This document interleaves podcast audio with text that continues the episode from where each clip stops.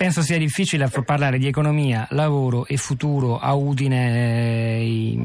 in una città colpita da questo, da questo, lutto che non è più evidentemente soltanto un fatto privato che riguarda la famiglia di Michele, dal momento che la famiglia ha scelto di rendere pubblica e di condividere per il canale del Messaggero Veneto questa loro esperienza tremenda. Cosa, con, innanzitutto, Beh, oggi... co, mm, cosa farete? Beh, oggettivamente noi dire, ci stiamo preparando ad affrontare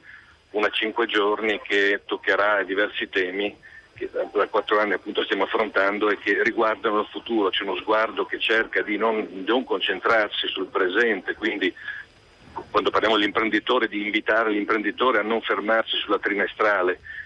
demotivante, depressiva e guardare invece agli scenari nuovi perché comunque siamo di fronte a un mondo che sta cambiando con una velocità eh, spaventosa e spesso con, eh, con modalità a cui non siamo preparati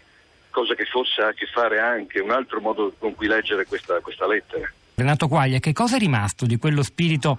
eh, di, di, capitalismo familiare, qualcuno come il sociologo del lavoro Aldo Bonomi lo chiamò capitalismo molecolare che ha fatto per un periodo grande il nord-est e se ne parlerà quest'anno al Friuli Future Forum di questa trasformazione che sta avvenendo da quelle parti? Ma certo, perché di fatto questa è stata una delle grandi trasformazioni a cui stiamo assistendo in questi, in questi decenni. Il, quella che era la, definita con, con, con, potente retorica la locomotiva del paese, no? era il nord-est, era, era, un, era, la terza Italia fatta di piccola impresa, il, il, i cui proprietari sempre per letteratura invitavano addirittura i figli a non studiare perché tanto l'impresa andava bene, quindi era meglio, si poteva continuare qui piuttosto che eh, qui dentro l'impresa, piuttosto che andare a studiare e capire che cosa invece stava accadendo nel mondo. E questo, è, è questo, è questo tipo di, di, di, figura, anche per certi aspetti stereotipata, che è entrata in crisi con la delocalizzazione, è entrata in crisi con il cambiamento dei mercati.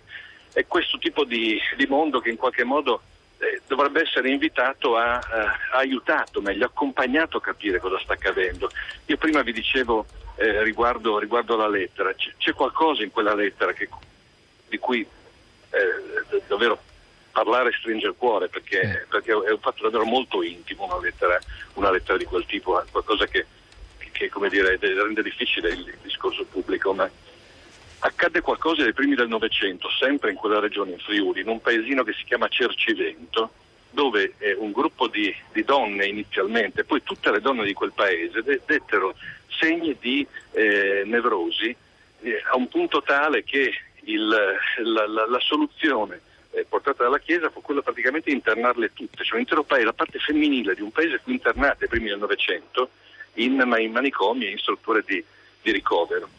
Solamente decenni dopo si comprese che quel tipo di reazione era una reazione ai cambiamenti del Novecento che in quel paese non riuscivano in qualche modo a, a elaborare, a, a introiettare, a, a, comprendere. E forse noi stiamo anche costruendo una letteratura della crisi e della nostra difficoltà che impatta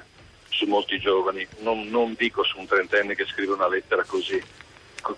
così gravida di, di senso ma certamente su un'intera generazione che sta subendo moltissimo un, un nostro trovarci di fronte alla crisi quasi sempre impreparati, quasi sempre a prenderne atto più che in qualche modo anticiparne le soluzioni. No?